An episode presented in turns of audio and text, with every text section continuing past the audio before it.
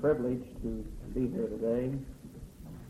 I've longed to be here on several occasions, but without going into any great detail, let me say that I thank God for the church here.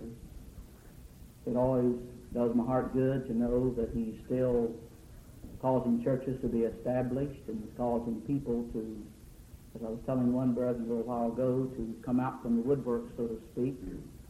They say uh, primitive Baptists are going to die out, or they have died out, and yet I'm convinced there are more primitive Baptists today than there were 50 years ago or 100 years ago.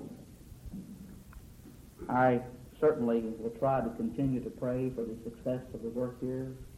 The Lord's blessings will be upon you. I didn't know what I was going to attempt to preach on. This is one of those occasions when there are about five subjects that seem to be whirling around in my little mind. But Brother Bibler this morning mentioned the valley of Achor. And certainly, as depicted in the Old Testament, it is a valley of trouble and a valley of woe.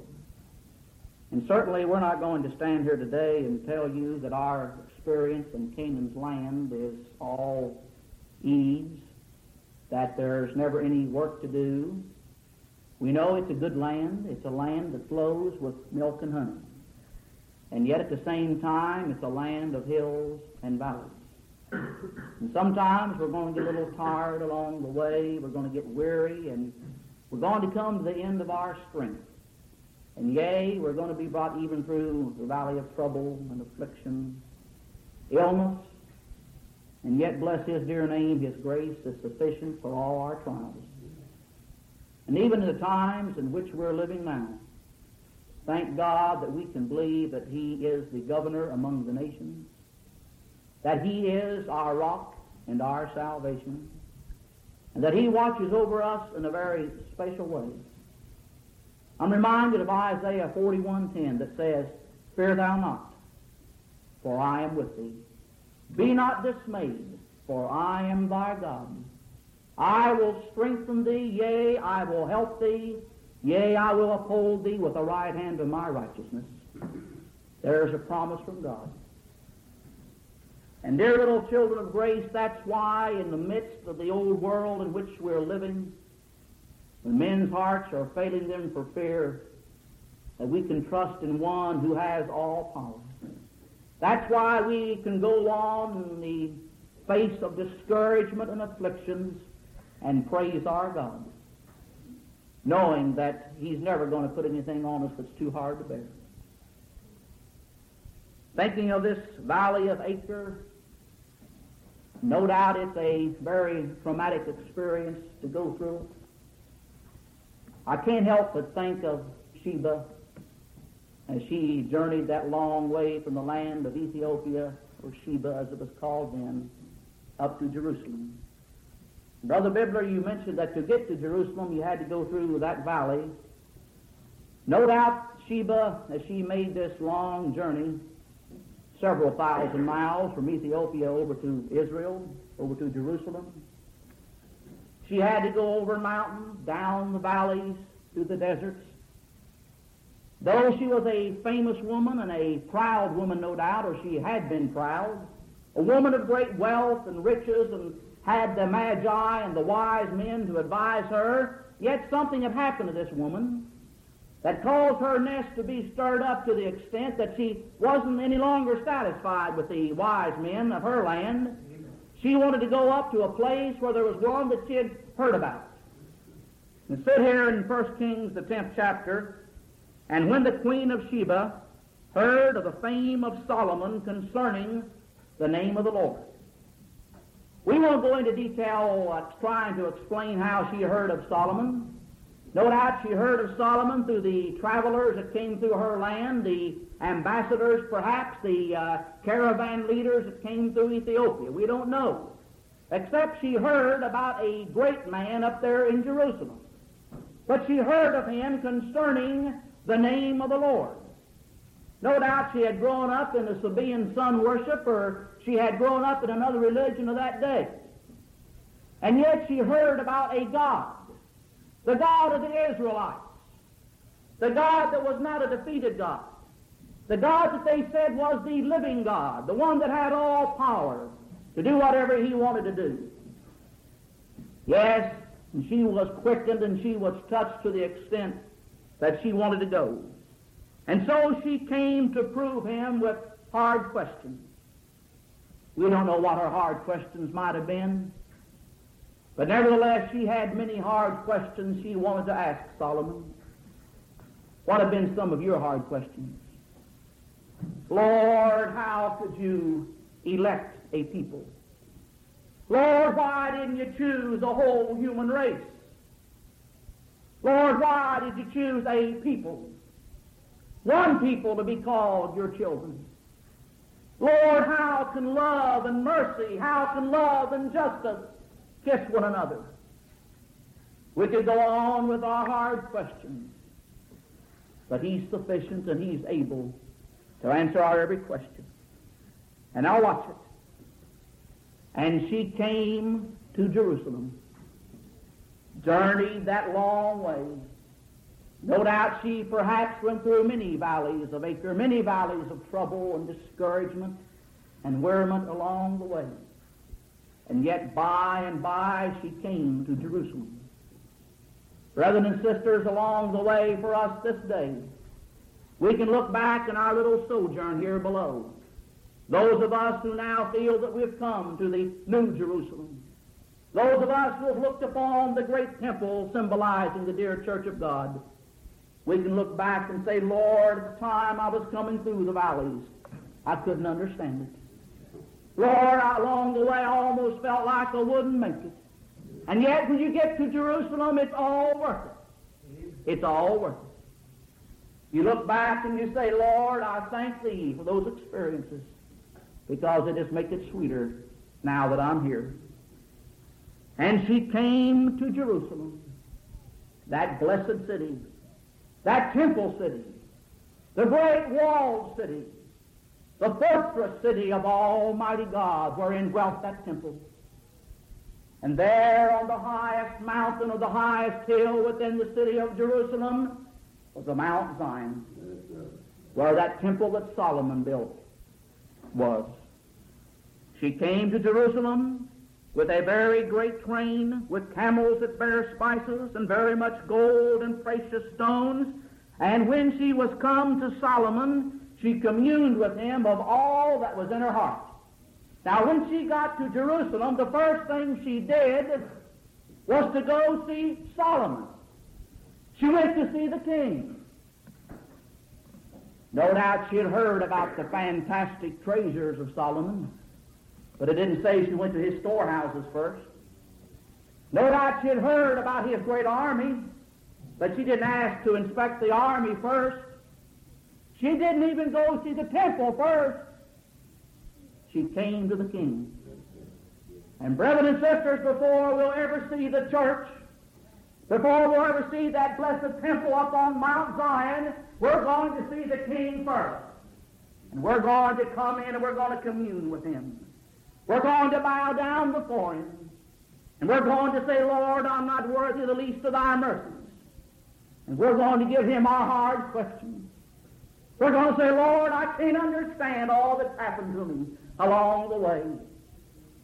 And yes, He's the one that'll touch you and say, Don't you fear, little one. He'll calm you and he'll answer all your hard questions. She told Solomon all everything that was in her heart. Not a thing was hid from the king, because this king knew her heart far better than she knew it herself. And how much more does our heavenly king know our heart? Far more than we know it ourselves.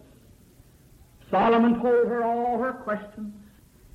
And finally it says here, and when the queen of Sheba had seen all Solomon's wisdom and the house that he had built. She hadn't seen this house at first. She had seen the walled city.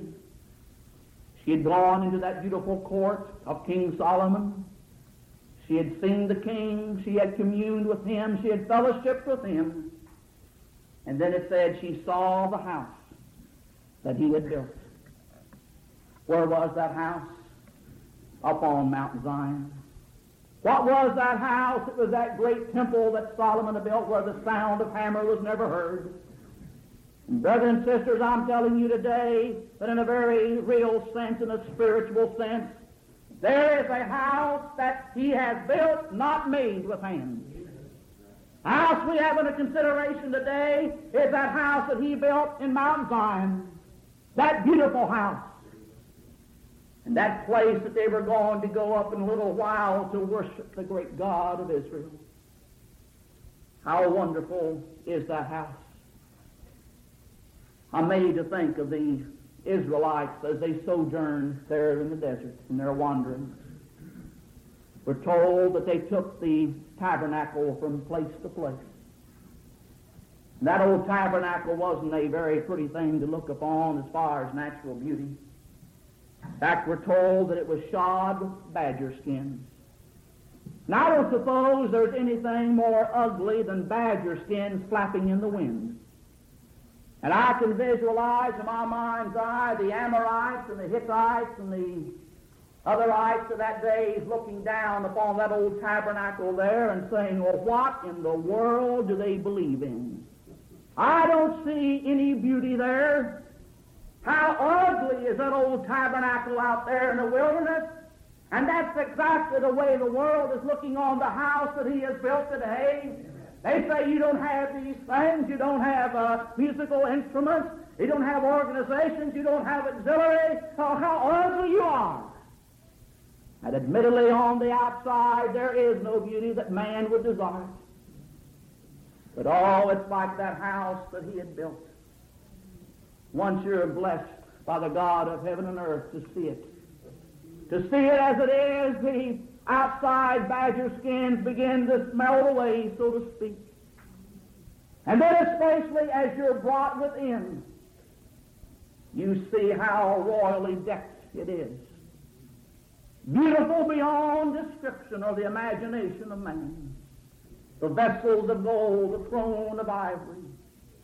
And there you see the majesty of the Almighty God, and you see its beauty and its purity. And you're made to bow down and thank Him.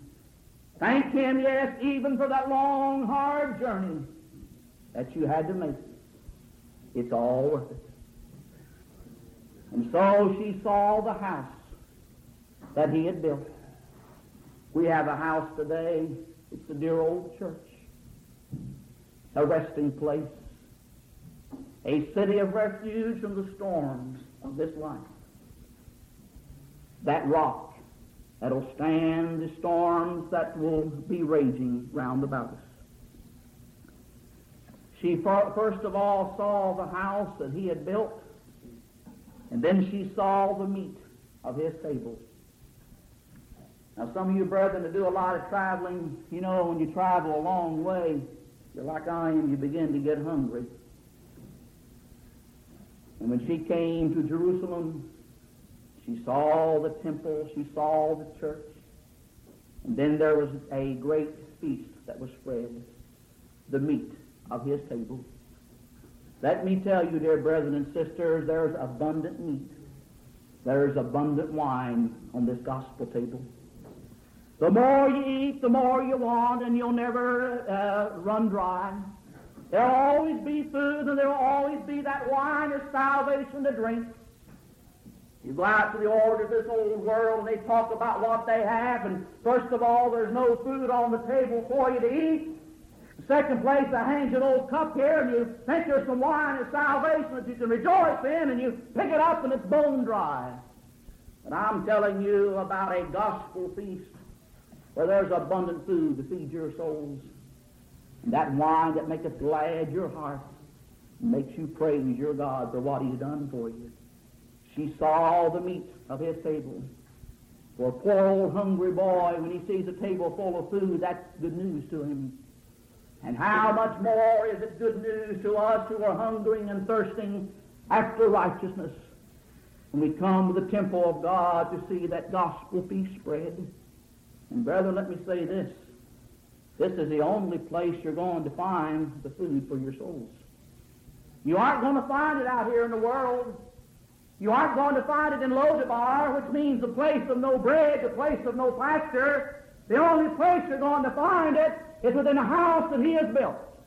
Look for it all you want out in the world and never find it. It's here. We wish that more of God's people would see it and come and feast upon these good things. He saw the meat of his table and the sitting of his servants. Here's a strange thing. Usually servants are standing up, milling about, running to and fro, and working for the king.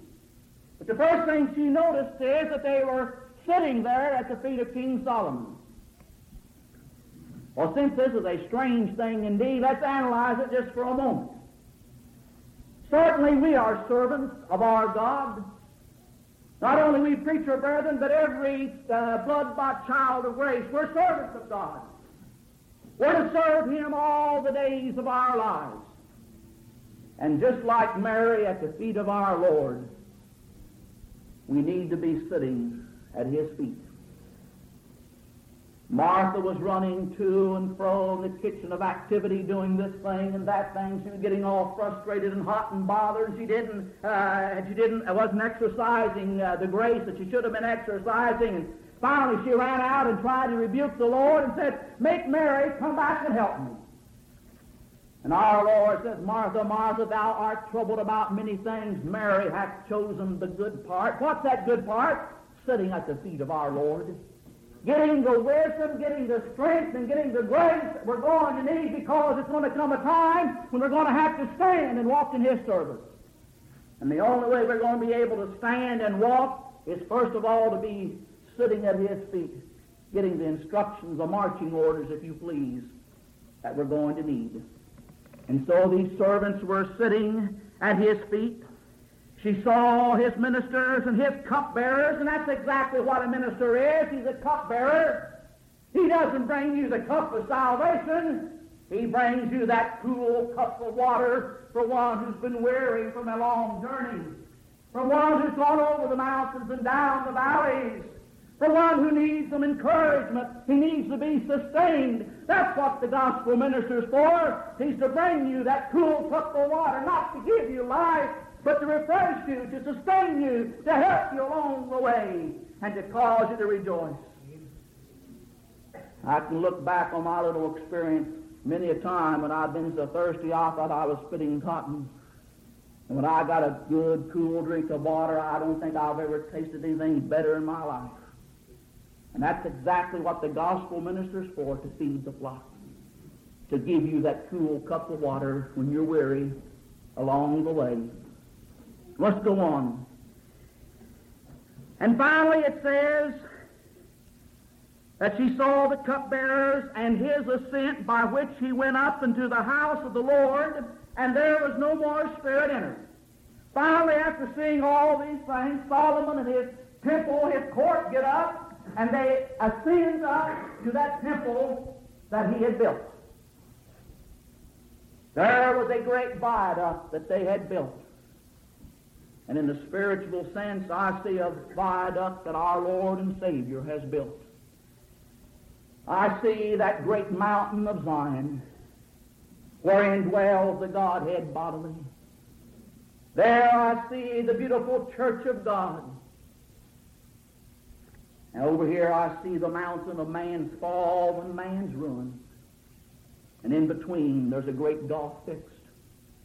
We can never span that gulf in our own strength. We have not the will, the ability, nor the capacity to do it. But I thank God for one who trod the winepress alone.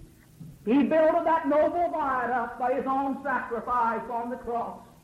And he enables all his children now to go to that temple and to bow down and worship and praise the great King of heaven and earth. Yes, she saw them as they went up there to that temple and it said there was no more spirit in her. That poor old sister, listen her, she was almost beside herself. She never dreamed or imagined there was anything like this in all the world. She had almost just said, Lord, it's more than I can take. I never dreamed that it could be so wonderful. Have you ever felt that way in your experience? In your little sojourn in the church? Said, Lord, there's no more spirit in me. I'm just drained. Lord, it's so gracious and so wonderful. And then she said this. She made a confession here. She said to the king, It was a true report that I heard in mine own land. She said, Lord, somebody tried to tell me about your power and about the temple, about the majesty of your court. She has to say, Lord, it was a true report that I heard. It wasn't some false alarm. It wasn't someone trying to tell me about something that didn't really exist, but it was a true report that I heard. And then she makes her confession of unbelief. She says, Howbeit I believed not the words until I came and mine eyes had seen it. She said, Lord, it was a true report that I heard. But she said, You know, Lord, I didn't believe it until I came. And you know, I didn't believe it until I came either. I heard about the truth. I heard about the house that he had built. I heard about the meat of his table, and I said, huh, I don't believe it. I don't believe it, and in fact, I don't believe it, and I won't even believe it when I see it. You've heard people make that statement. Well, you know, by and by, the Lord leads us by His Spirit. And finally, we're made to go down through these valleys, and finally we come to the New Jerusalem. And lo and behold, we get there and our eyes see it. We have to believe it. Once you've been brought there, and once you've been made to see these things, once you've been made to feast upon the goodness of the Lord and to see that it's His house and He built it, not with man's efforts or man's works or man's free will, you're made to say, Lord, I have to believe it now, and I rejoice that I believe it. And that's exactly the way this old sister was.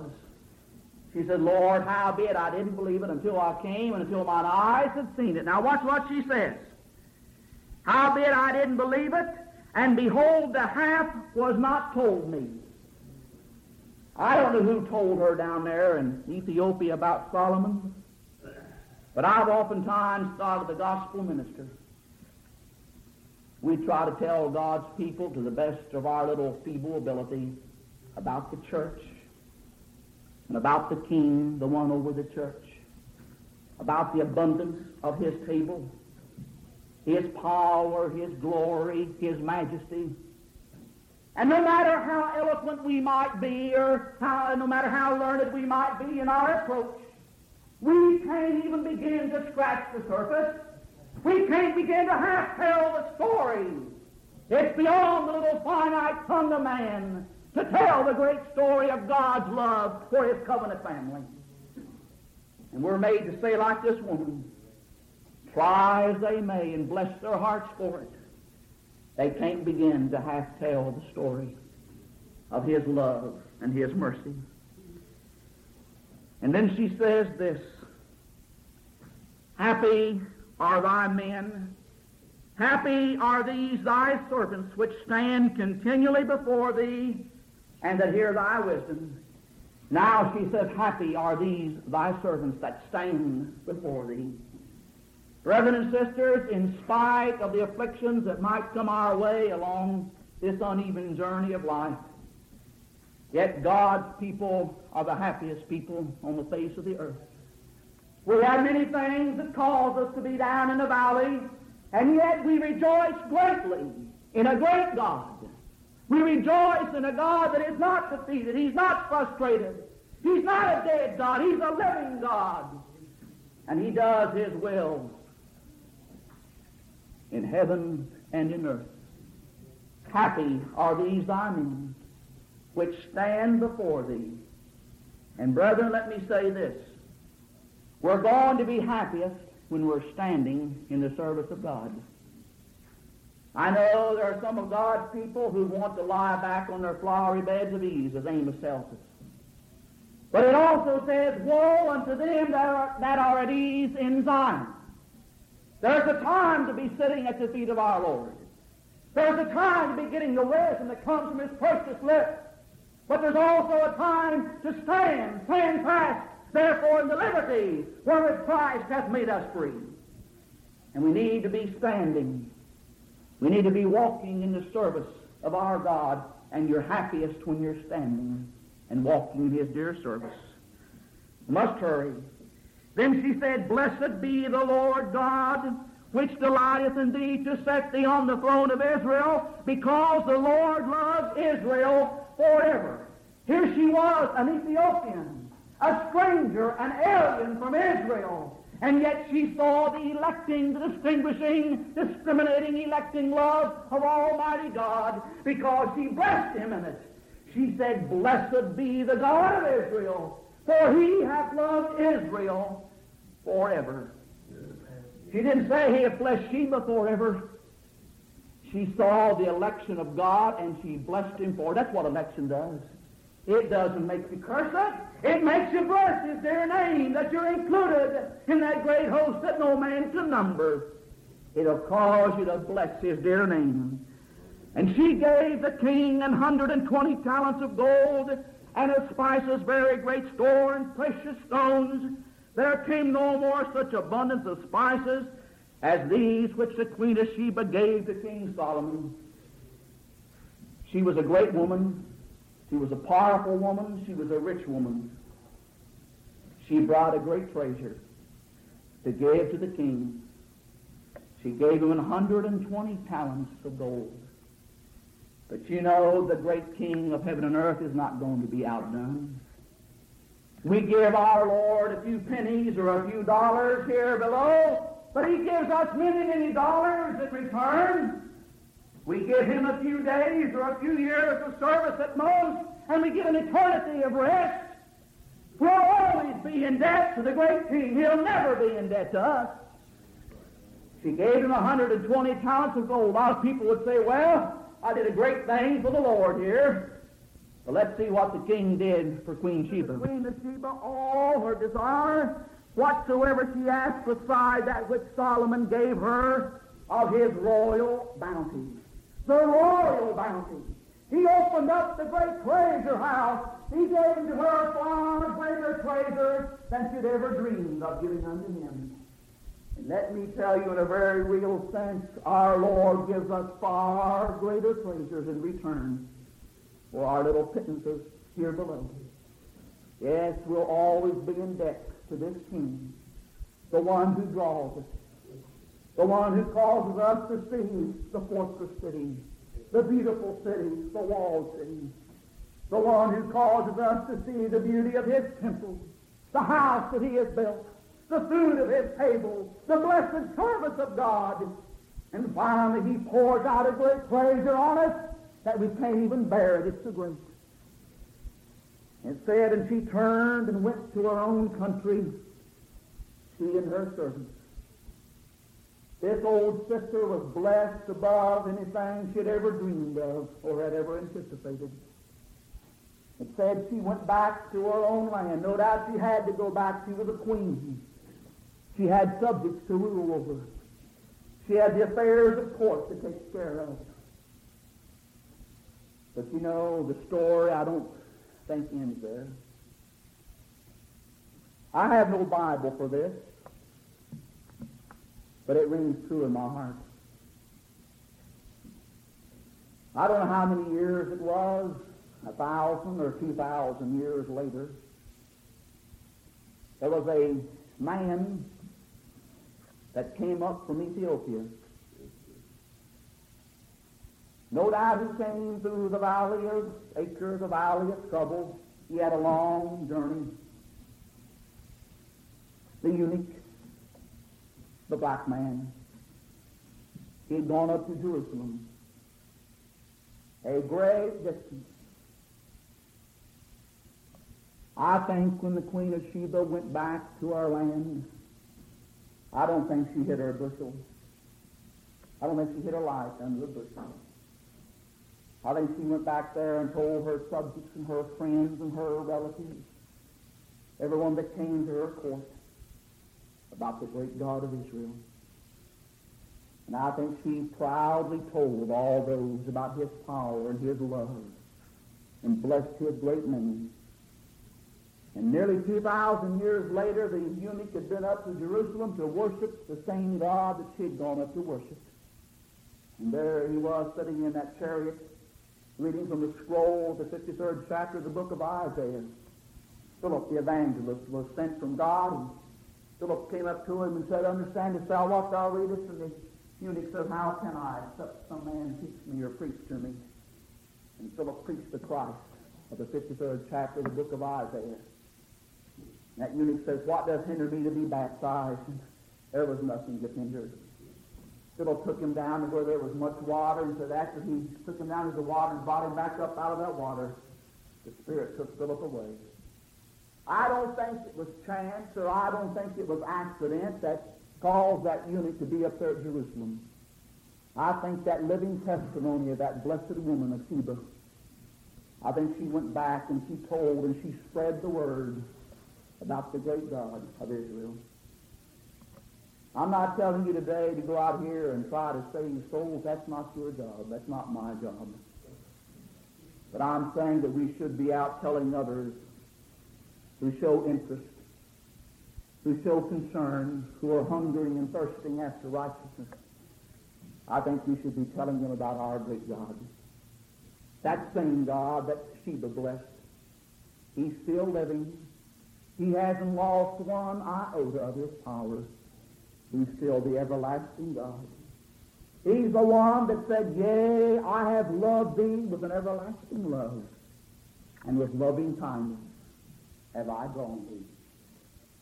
Bless his dear name. May we be able all the days of our lives to worship him, to thank him, to feast at his great banqueting table, and at the same time to be standing in his service and to tell the wayworn traveler and the one who's weary, the one who's hungering and thirsting about the great God that we try to serve, the one who's blessed us and kept us and given us all the good things that we have this day. Let us be faithful and diligent in his dear service is my prayer in Jesus' name. I read to you from the 11th chapter of the book of Matthew, beginning with verse 25. At that time Jesus answered and said, I thank thee, O Father, Lord of heaven and earth, because thou hast hid these things from the wise and prudent, and hast revealed them unto babes. Even so, Father, for so it seemed good in thy sight. Jesus had just dealt with the subject of judgment. He had talked about the fact that it was going to be more tolerable for the wicked cities of the past than it was for these cities in which most of his notable works had been done, establishing again the truth that is seen throughout the Scriptures that men are responsible for the degree of light which they have received. He then at that very time answered and said, I thank thee, O Father, Lord of heaven and earth, much is to be learned from this language. Jesus recognizes the sovereignty of God in this text. Even as he addresses his Father, he acknowledges him as being Lord of heaven and earth and gives thanks because these things have been hidden from the wise and prudent and have been revealed unto babes. Now he deals with the question of divine sovereignty and what an important theme this is. One that is so often misunderstood. One that is so often neglected in this day. Jesus did not question the sovereign acts of the Father, but gives thanks for them. He gave thanks that things were both hidden and revealed. Hidden from the wise and prudent, revealed unto babes. A man generally will complain about that which does not seem to be fair in his own eyes. Man will say, why would God reveal something to one man and hide it from somebody else? Man feels like that all things must be administered equally and that God is obligated to do as much for one man as another. That if God saves one sinner, he must save another sinner. If he loves one man, he must love another man. But the fact is God, being sovereign, is not obligated to do anything for anybody. He didn't have to love any man. He could have suffered the human family to remain where they were plunged by Adam's disobedience, in a state of guilt, corruption, condemnation, in utter ruin. It was not because he was obligated, but because it was his pleasure that he said he would save a people out of this fallen race. I will be their God, and they shall be my people. We read in the ninth chapter of the book of Romans, Jacob have I loved, but Esau have I hated. Oh, yes, man by nature resists this thought. He says, how can it be? Surely God must deal with all exactly the same. If he loved Jacob, he would surely love Esau. But here it is in the inspired record. One man he loved, the other he hated. Back again to the thought that God did not have to love either of them. God was not obligated to do anything for them, but it was according to his pleasure. Our God is in the heavens. He hath done whatsoever he hath pleased. God is not entering into a contract with the sinner. This is not a matter of bargaining and negotiation. We talk about amazing grace. It really wouldn't be so amazing if salvation was on that basis of God agreeing to do something in response to what the sinner was agreeing to do. That sort of thing goes on in the business world all the time. One man says, I will perform certain things, certain services, or uh, deliver certain merchandise on the basis of this condition being met, this amount of money being paid. Now, if God says, I will deliver salvation as a result of man accepting, or man believing, or man working, or man doing anything, it really wouldn't be so amazing. It would be the type of thing that we're used to in our everyday life. But the thing that's so amazing about the grace of God is that he didn't have to do this. He wasn't obligated to do it. He was not bestowing here kindness upon one who was kind and love upon one who was lovable.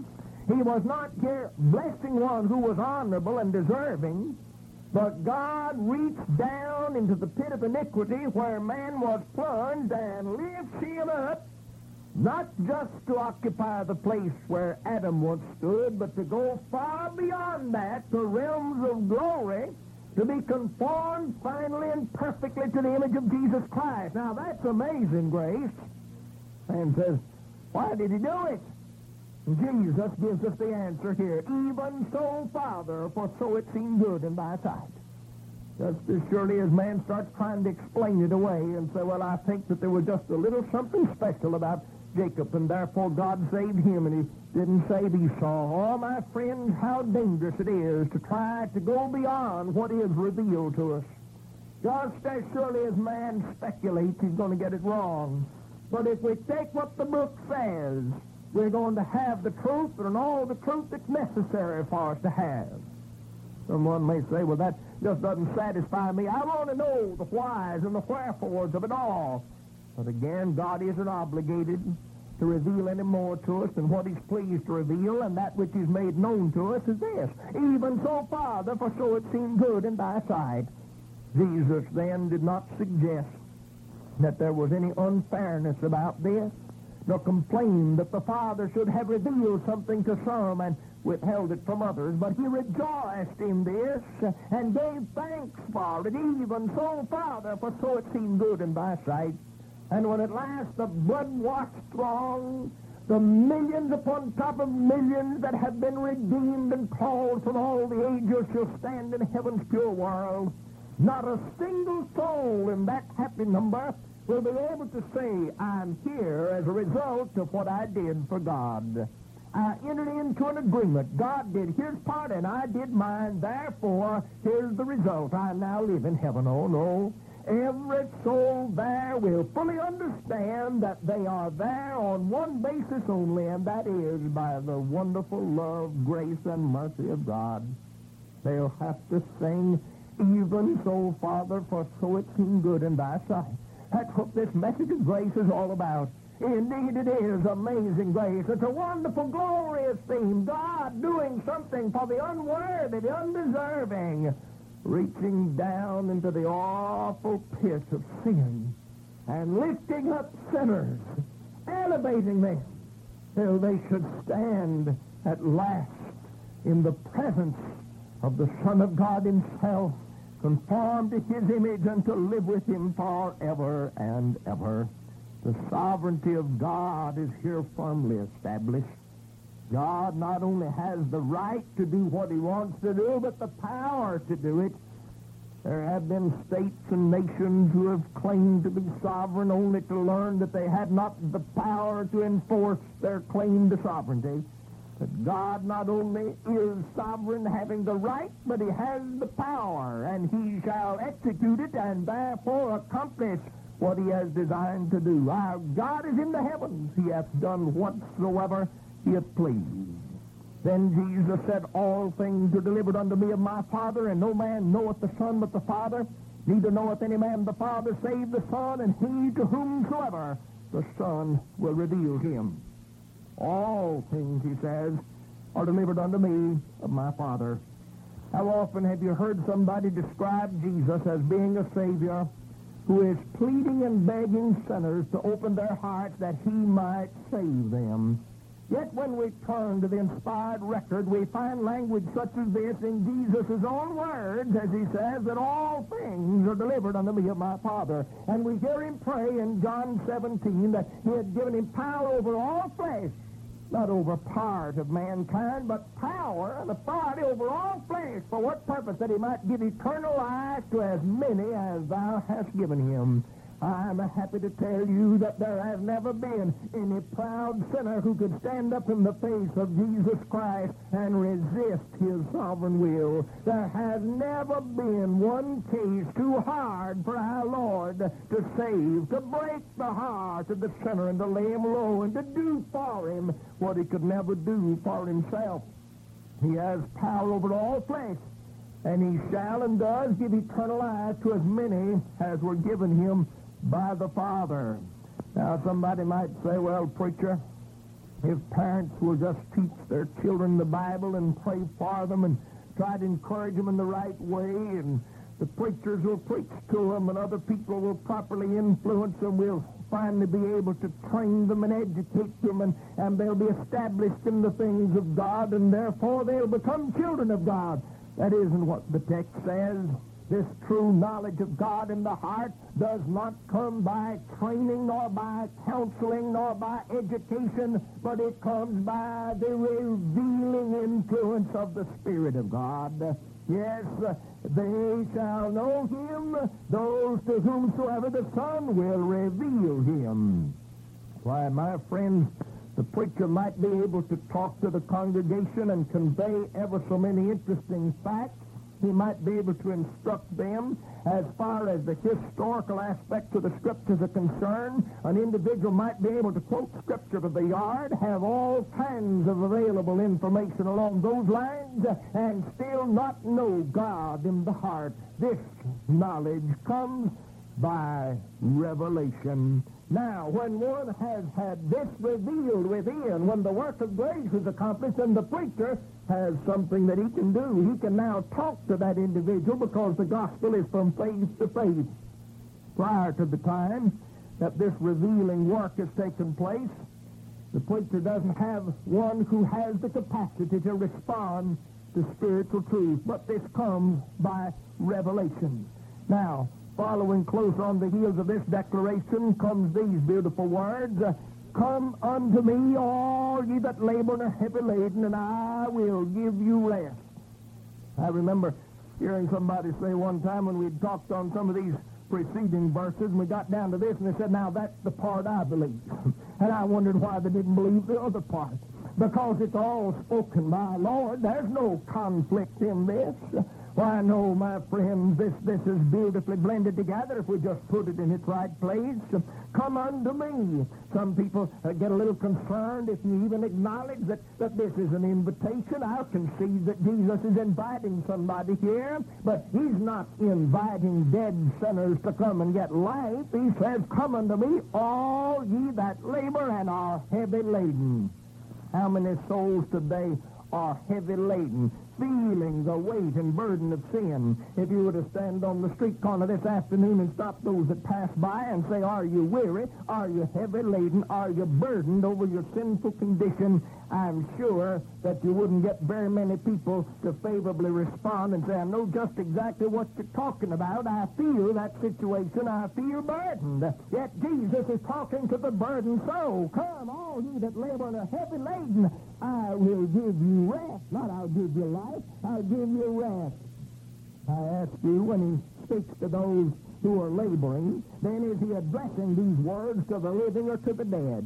Quite obviously, he has to be talking to the living, those who are alive spiritually. They're weary. They've labored under law, service, and conditionalism and all sorts of ideas and, and various schemes and systems that have been advocated by the religionists of this world, and they're tired now. They have come to the end of themselves They're near to despair. We say to such then who are laboring, here's a wonderful promise to you. Jesus says, come unto me and I'll give you rest. You who have been trying to make things right with God, trying to do something about the sin debt, what good news to discover that the debt is already canceled. Jesus Christ paid it in full when he died upon Calvary's cross. Therefore, this salvation is not resting upon your ability to put away sin, or your obedience, nor your faithfulness, but entirely upon that which was wrought by the Son of God. Oh, what rest is found, what sweetness and peace is enjoyed when one is despaired of help from every other source and has come prostrate at the feet of Jesus, even as the publican to say, God be merciful to me the sinner. Jesus said this man went down to his house justified rather than the other. He went home with the peace of justification in his heart, for he realized that his only hope was at the mercy seat, that mercy be bestowed upon him because he needed mercy mercy. He wasn't in any bargaining position to be able to say, I want what's coming to me. I, I, I want to be sure I get what I deserve. He wanted something better than that. He wanted mercy. And therefore, when he realized that there was hope for the sinner in the mercy of God, he went home with that peace in his heart. Jesus has promised that rest. And then he says, Take my yoke upon you and learn of me, for I am meek and lowly in heart, and ye shall find rest to your soul. So there's two rests here. There's one that's promised when the individual comes to the end of himself, and therefore rest in Jesus. And then there is a rest to be found as you walk obediently from day to day in the service of God. Take my yoke upon you not the yoke of law service, what the Apostle Peter said to those in, in the days of the early church who tried to put the disciples back under the law. Why tempt ye God to put a yoke upon the neck of the disciples which neither we nor our fathers were able to bear? And just as surely as the little child of God goes back under any form of legalism, he's going to find it a grievous burden. He's going to find that that yoke is most unpleasant. And I certainly believe that it is an unpleasant yoke when men are told that they're not only responsible for their own salvation, but must also be held responsible for the salvation of others. They are told that if they do not give of their substance or if they do not uh, render the proper testimony and witness and encourage others and say the proper thing at the proper time, and that poor soul that's their neighbor or friend dies and goes to hell, that it's going to be their fault. What a dreadful thing. What a terrible burden to carry. Oh, let me tell you, the yoke that Jesus says to take upon you is no such yoke as this. For he says, my yoke is easy and my burden is light. When you find out there's just one soul winner, and that's Jesus Christ. He never has asked anybody to help him do that. He saves his people from their sins. When you then cast the burden of your own salvation and the salvation of others entirely in the hands of Jesus Christ, the Savior, there's a rest, there's a peace that is found. Take my yoke upon you the yoke of Jesus is one that is easy. His burden is light. He tells us to obey His commandments. He tells us to love the Lord our God with all our mind, heart, soul, and strength, and our neighbors ourselves. He tells us to follow Him in that narrow way that leads unto life because there's joy and peace to be found there. But it's not a grievous burden. Why have you not found that even when Satan has tempted you and tried to discourage you about going to the house of God and said there's no need to even be there. But you've resisted that temptation and you've gone on and you've heard the sweet singing of the old songs of Zion and the gospel was preached in its purity and power and you were lifted up above the vain things of this world for a little while and by faith were able to see that land that is very far off and to view the King in his beauty. Oh, the joy and the peace then that flooded your soul was something that could not be adequately described. Indeed, you said, this peace, this rest is sweeter than all that might ever be found here in this world. Yes, that's the promise of our Lord. Take my yoke upon you, learn of me. He didn't say to learn about some hard theological problem or to learn about some religious denomination, but you learn of me. You learn of Jesus, the King of kings and Lord of lords. You learn of Jesus, the Prince of Peace. You learn of Jesus, the Shepherd of the sheep. You learn of Jesus, who is the Sun of righteousness that arises with healing in his wings. And when you learn of him, there's rest. There's wonderful, sweet rest that is to be found. For you are following this one who says, I am meek and lowly in heart how wonderful to realize that this Savior who was the very Son of God and with the Father for all eternity, yet when he came here to this world of sin and sorrow, came in humility, he was riding upon the ass, the colt, the pole of an ass, coming in humility to minister to sinners. He came not to call the righteous, but sinners to repentance. Let us then rejoice when we consider it, and let us turn to him today, realizing that there is rest that is promised. Come unto me, all ye that labor and are heavy laden, and I